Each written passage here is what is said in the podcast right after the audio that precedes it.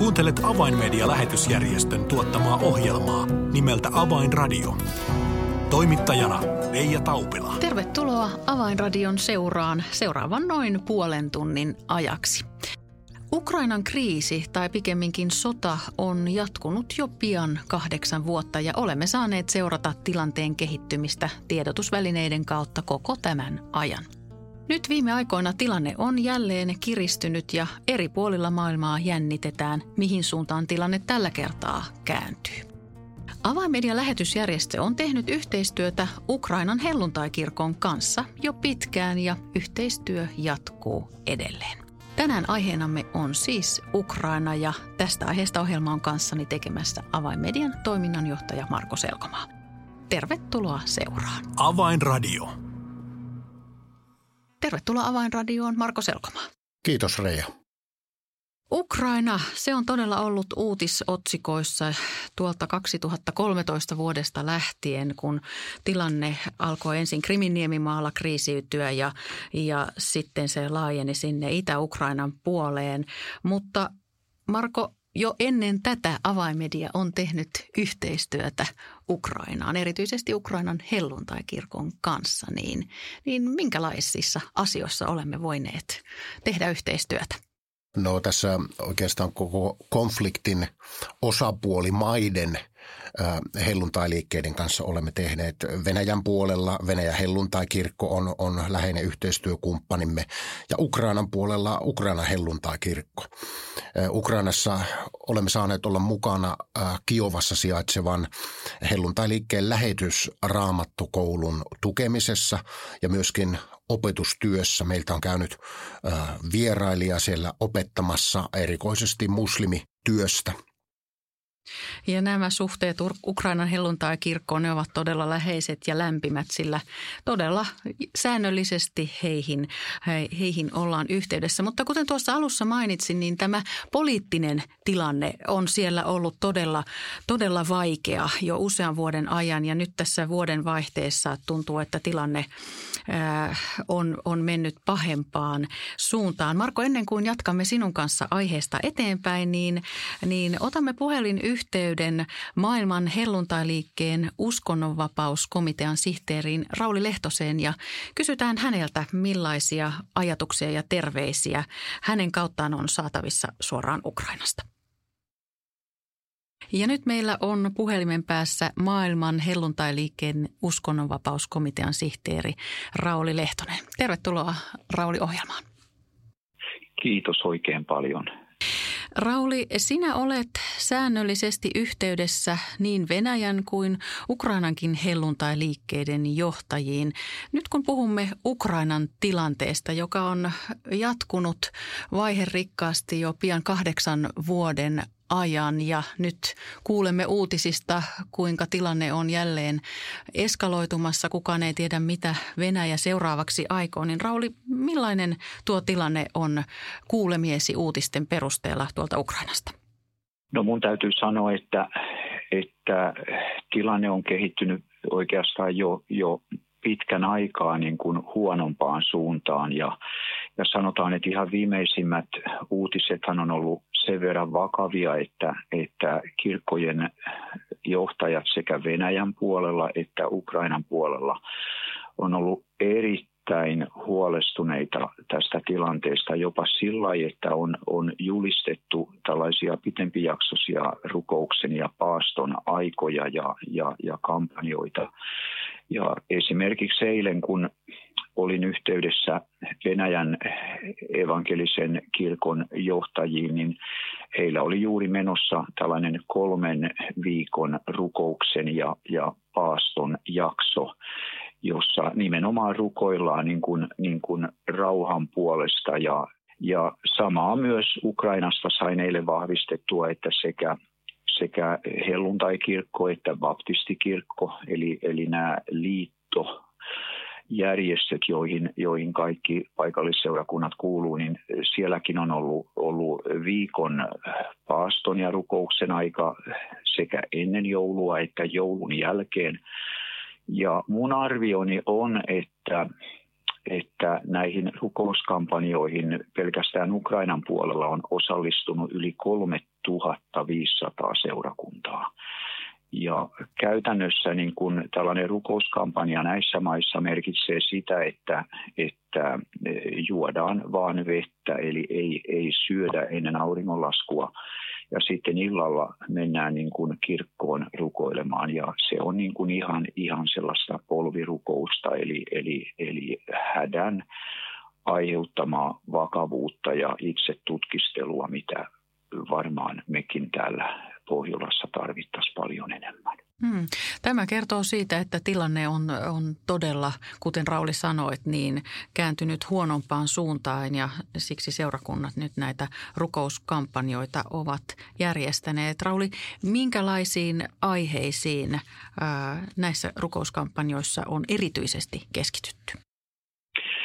No nyt esimerkiksi se vetoomus, jonka Ukrainan helluntai-kirkko teki, teki kaikille maan helluntai-seurakunnille, niin e, siinä oli neljä tällaista konkreettista rukousaihetta. Eli ensinnäkin, että tämä Venäjän ja Ukrainan välinen konflikti saisi ratkaisun ja korostetaan sitä, sitä, että hengellisen ratkaisun, koska tämä nähdään niin kuin myös tällaisena jonkinlaisena hengellisenä ongelmana ja sen tähden se on erikoisesti mainittu näissä, näissä vetoomuksissa.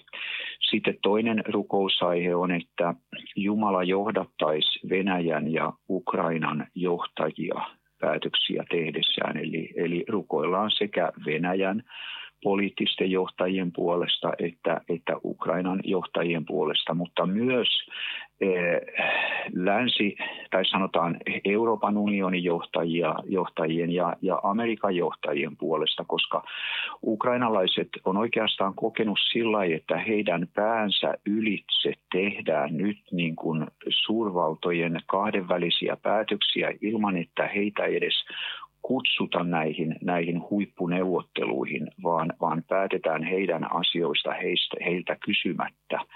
Ja tämä on kasvattanut myös sellaista epäluottamusta ja jonkinlaista jännitettä niin kuin Ukrainan johtajien ja, ja, ja jopa Euroopan unionin johtajien välillä.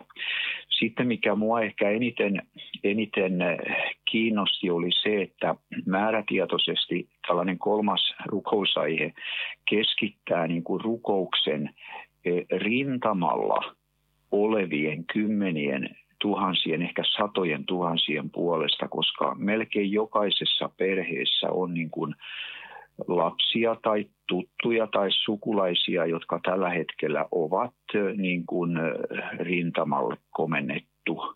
Ja tietysti huoli ja, ja murhe on niin kuin suuri, että, että jos jotain tapahtuu, niin, niin mitä sitten.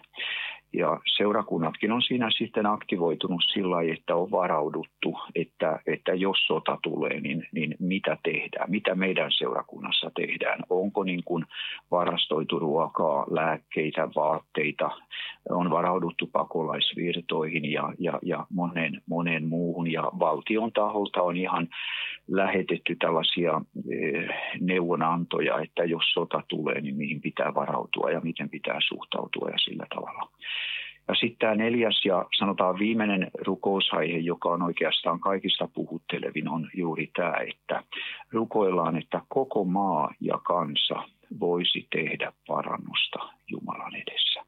Eli, eli tässä on myös sellaista kriittistä itsetutkistelua ja mä tiedän, että Venäjänkin puolella veljet rukoilee, rukoilee hyvin, hyvin määrätietoisesti myös Ukrainan puolesta, koska monilla evankelisten seurakuntien johtajillahan on juuret Ukrainassa ja tämän vuoksi monet on joutunut sitten jopa, jopa vihapuheiden kohteeksi, että heihin ei voi luottaa ja seurakunnat ei niin kuin ole sellaisia, että, että, että he niin kuin olisi patriottisesti Venäjän puolella ja sillä että tässä on hyvin kiemurainen tilanne. Hmm. Rukousta todella tarvitaan ja varmasti tämänkin ohjelman kuulijat teette hyvin, jos asetutte Ukrainassa veljemme ja sisariemme ja myös Venäjällä veljemme ja sisariemme rinnalle tässä todella, todella kriittisessä vaiheessa ja yhdymme näihin rukousaiheisiin, jotka Rauli tässä tässä, tässä meille avasit. Ää, Rauli, sinulla on pitkä kokemus työstä ja yhteistyöstä tuolla idän, idän suunnalla, niin, niin nyt kun olet tätä tilannetta seurannut, niin näetkö minkälaista ulospääsyä tästä Ukrainan konfliktista? No mun täytyy sanoa, että näiden kymmenien vuosien aikana, kun on, on matkoja tehnyt ja, ja ollut vaikeissakin tilanteissa, niin sanoisin, että tämä momentti, eli tämä hetki, joka nyt poliittisesti meidän Euroopassamme eletään, niin ehkä se on vaikein. Eli, eli kaikki odotukset on niin kuin pohjassa – Eli tuntuu sillä että tässä on niin kuin kova, kovaa vastaan ja, ja kumpikaan ei niin kuin tahdo antaa periksi. Ja sitten mikä ehkä kaikista eniten huolestuttaa on, että tähän historian kuvaan tai tämän hetken tilannekuvaan liittyy minusta paljon samaa kuin mitä, mitä vuonna 1939 elokuussa, kun eskaloitu tämä tilanne historian kirjoista, me on kaikki luettu siitä, niin, niin sen ajan tapahtumat paljolti toistuu tällä hetkellä näissä, näissä neuvotteluja edeltävissä tapahtumissa ja neuvottelujen aikana tapahtuvissa seikoissa. Et mä niin kuin vetoisin oikein, että me Pohjolassakin otettaisiin vakavasti nämä asiat ja haluaisin ihan, ihan vedota, että, että mekin, mekin saadaan rukoilla, mekin mm. voidaan rukoilla, eikä ainoastaan eh, niin kuin Ukrainan ja Venäjän puolesta, vaan meidän oman maamme puolesta, että me niin kuin suhtauduttaisiin näihin asioihin sillä niin kuin Jumalaa kunnioittain ja, ja tavallaan niin kuin todeten, että, että tämä rauhan aika, jota me, me eletään ja toivon, että jatkossakin eletään, että se ei ole niin kuin itsestään selvä asia, että meidän tulisi olla rauhaa rakentavia, siltoja rakentava, rakentavia myös yksilötasolla, koska näitä niin sanottuja pikkusotia monet, monet saattaa käydä omassa elämässäänkin, että, että ollaan armollisia, annetaan anteeksi ja, ja, ja jos on jotain, jotain tällaista, niin, niin unohdetaan ja yritetään jättää taaksemme ja, ja pyytää Jumalalta apua tulevaisuudessa. Että tällaisia ajatuksia. Rauli Lehtonen, kiitos oikein paljon tästä haastattelusta. Kiitoksia ja Jumalan siunausta kaikille.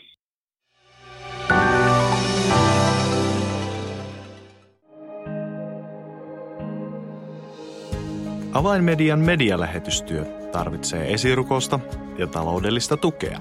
Lahjoita 20 euroa lähettämällä tekstiviesti numeroon 16499. Kirjoita tekstiviestin sisältö avain 20 ilman välilyöntejä. Siis tekstiviesti avain 20 numeroon 16499. Lahjoituksesi avulla saavutamme ihmisiä, jotka eivät vielä tunne Jeesusta. Kiitos tuestasi.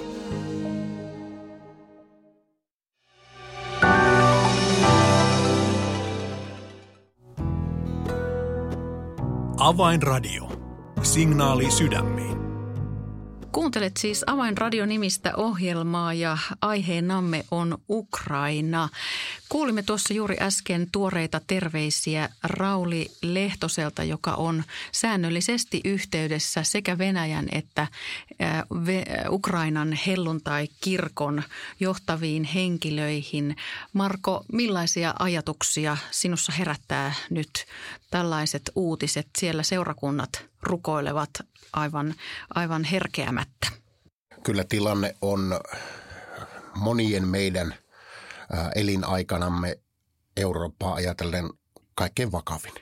Eli kyllä tuo pysäyttävä kehitys ollut tuolla ja niin Ukrainassa kuin muuallakin ihmiset ovat ymmärtäneet tämän asian ja, ja sen tähden kyllä todellakin nyt on meidän kristittyjen kohdalla niin rukouksen kuin myöskin evankeliumin julistuksen aika, koska me emme oikeastaan voi nähdä, että mihinkä suuntaan tämä homma kallistuu, niin nyt on tiukat paikat ja vakava hetki. Mm.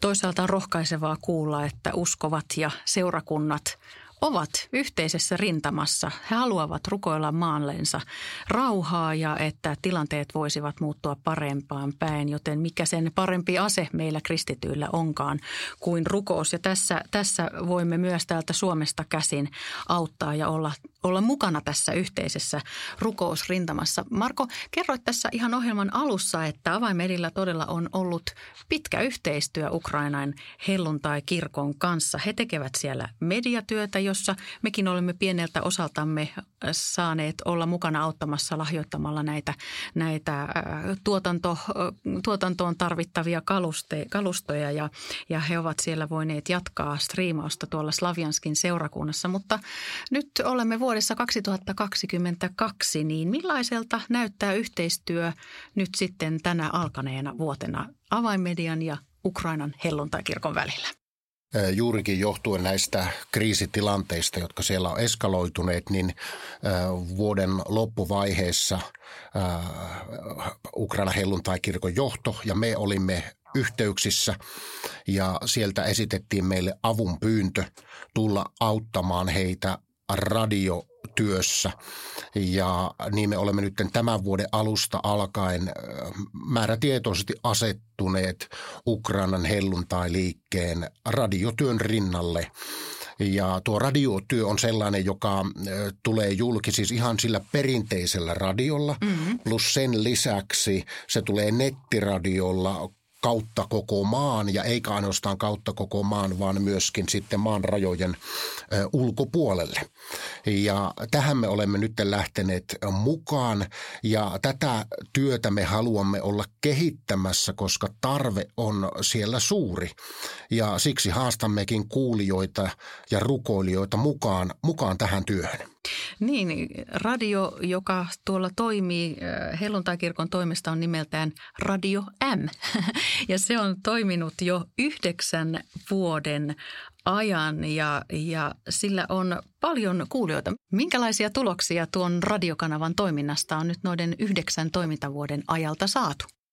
Jatkuvasti saadaan viestejä siitä, että ihmiset ovat vastaanottaneet Jeesuksen Kristuksen ja tämä varsinainen radio, tämä lainausmerkeissä vanhanaikainen radio, niin miksi se on niin merkittävä on siis se, että erikoisesti lähellä sotatoimialuetta, niin siellä ei nettiyhteydet eivät toimi, mutta radio kuuluu. Ja siksi on lähestulkoon ainoa median väline, jolla siellä olevia ihmisiä voidaan tavoittaa.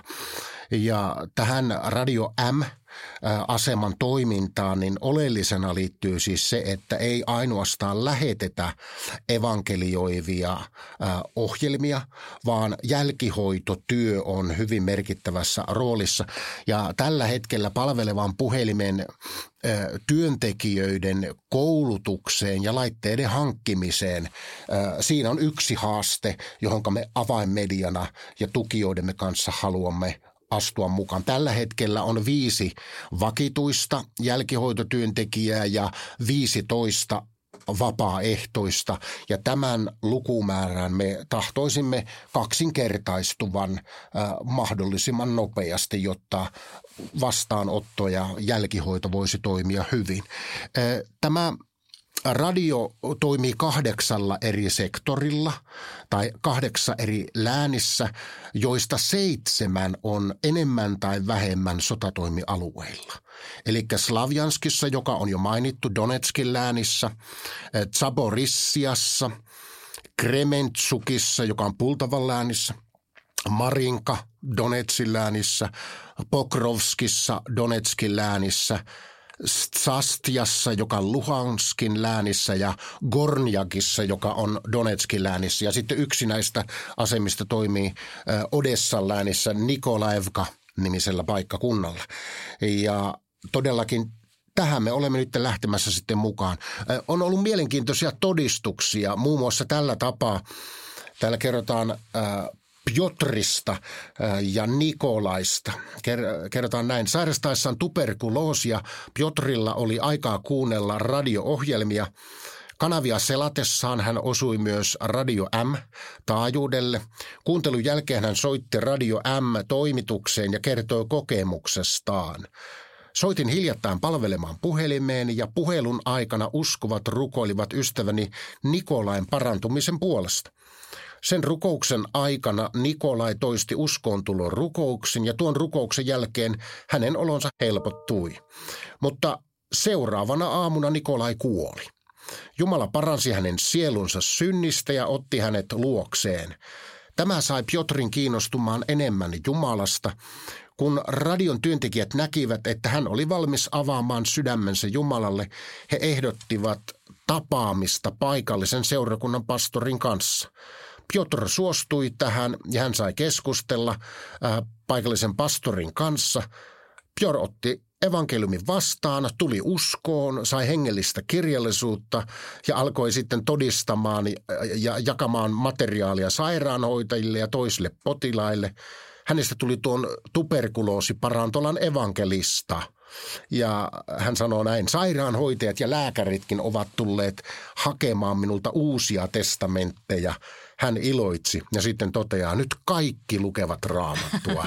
Mahtavaa on kuulla se, että jopa tuberkuloosisairaala voi avautua lähetyskentäksi, kun Jumala sieltä oikean avainhenkilön saa kutsuttua omakseen. Juurikin näin ja Reija. Saanko vielä Sergeiltä antaa pienen palautteen? Ilman muuta. Sergei soitti palvelemaan puhelimeen äh, hyvin masentuneen. Hänen ystävänsä oli joutunut henkirikoksen uhriksi. Hän myönsi pelkäävänsä ja pyysi rukoilemaan puolestaan. Jatkokeskustelussa sielunhoitajan kanssa kävi esille, että tällaiset tapaukset saavat pohtimaan elämän tarkoitusta. Sergei oli itse jo ollut pitkään alkoholiriippuvainen. Seuraavalla kerralla Sergein soittaessa puhelusta muodostui entistä syvällisempi. Hän sai kuulla Jumalasta, johon ainoaan voi täysin luottaa elämässään. Sergei avautui, kertoi tuntojaan ja sitten hän oli valinnan edessä jäädäkö Ukrainaan vai muuttaako toiseen maahan. Lopulta Sergei päätti luovuttaa kaikki elämänsä tilanteet ja ongelmat Jumalalle. Hän murtui Jumalan rakkauden edessä, rukoili uskoon tulo rukouksen tunnustaan Jeesuksen herrakseen ja vapahtajakseen. Ja hänet ohjattiin sitten seurakunnan ö, yhteyteen. Näin Sergelle tapahtui. Nämä kaksi todistusta ovat aivan mahtava esimerkki siitä, mitä tuon radiotyön kautta Ukrainassa tapahtuu. Ja Marko, nyt tähän työhön avainmedia haluaa lähteä mukaan. Kolme haastetta, eli tu- tule mukaan lahjoittamaan ja tukemaan FM-lähetysten aloittaminen uudella paikkakunnalla Saparosjessa. Siihen tarvitsemme varoja. Toinen asia, palvelemaan puhelimen työntekijöiden koulutus ja laitteisto, siihen tarvitsemme. Ja kolmas asia, kolmen äänityslaitteiston hankinta studioihin. Kiitoksia, kun voit olla mukana tässä ja ennen muuta rukoillaan Ukrainan pelastumisen puolesta. Avainradio. Tilaa ilmainen avainmedialehti soittamalla numeroon 020 74 14 530 tai lähetä yhteystietosi osoitteeseen info at avainmedia.org. Näin me teemme. Kiitos Marko Selkoma oikein paljon tästä haasteesta ja rukousaiheista myös Ukrainan puolesta. Tartutaan tähän haasteeseen yhdessä. Tässä oli ohjelmamme tällä kertaa. Lämmin kiitos seurastasi ja hei hei.